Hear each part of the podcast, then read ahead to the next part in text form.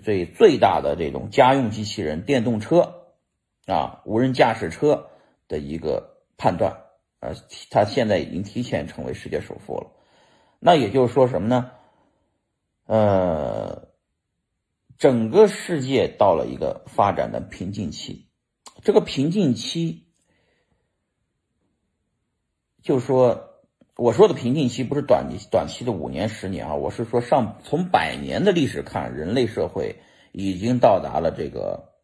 呃这个一个科学技术发展，这个代码这些东西为主的这个科学发展的一个一个一个高峰了。嗯，再往上突破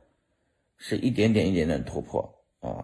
它不是跨越式的大突破，就像我们用上这个手机是吧？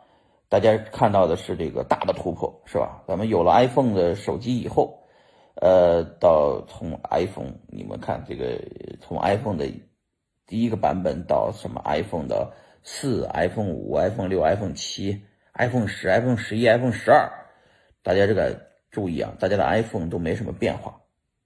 嗯，大家也希望苹果公司出现一个新的东西，但是出不来，这技术啊，到这个阶段以后就不能再发展了。再发展不是说不能再发展了，是发展不动了啊！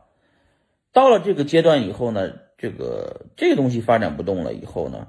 一样会造成别的行业发展不动了。就不说别的了，以 iPhone 手机为例，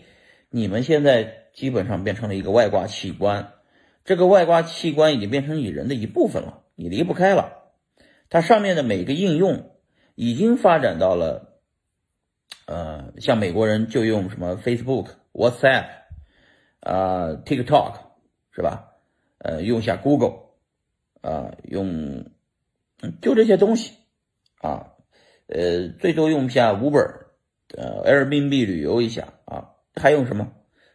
好像没。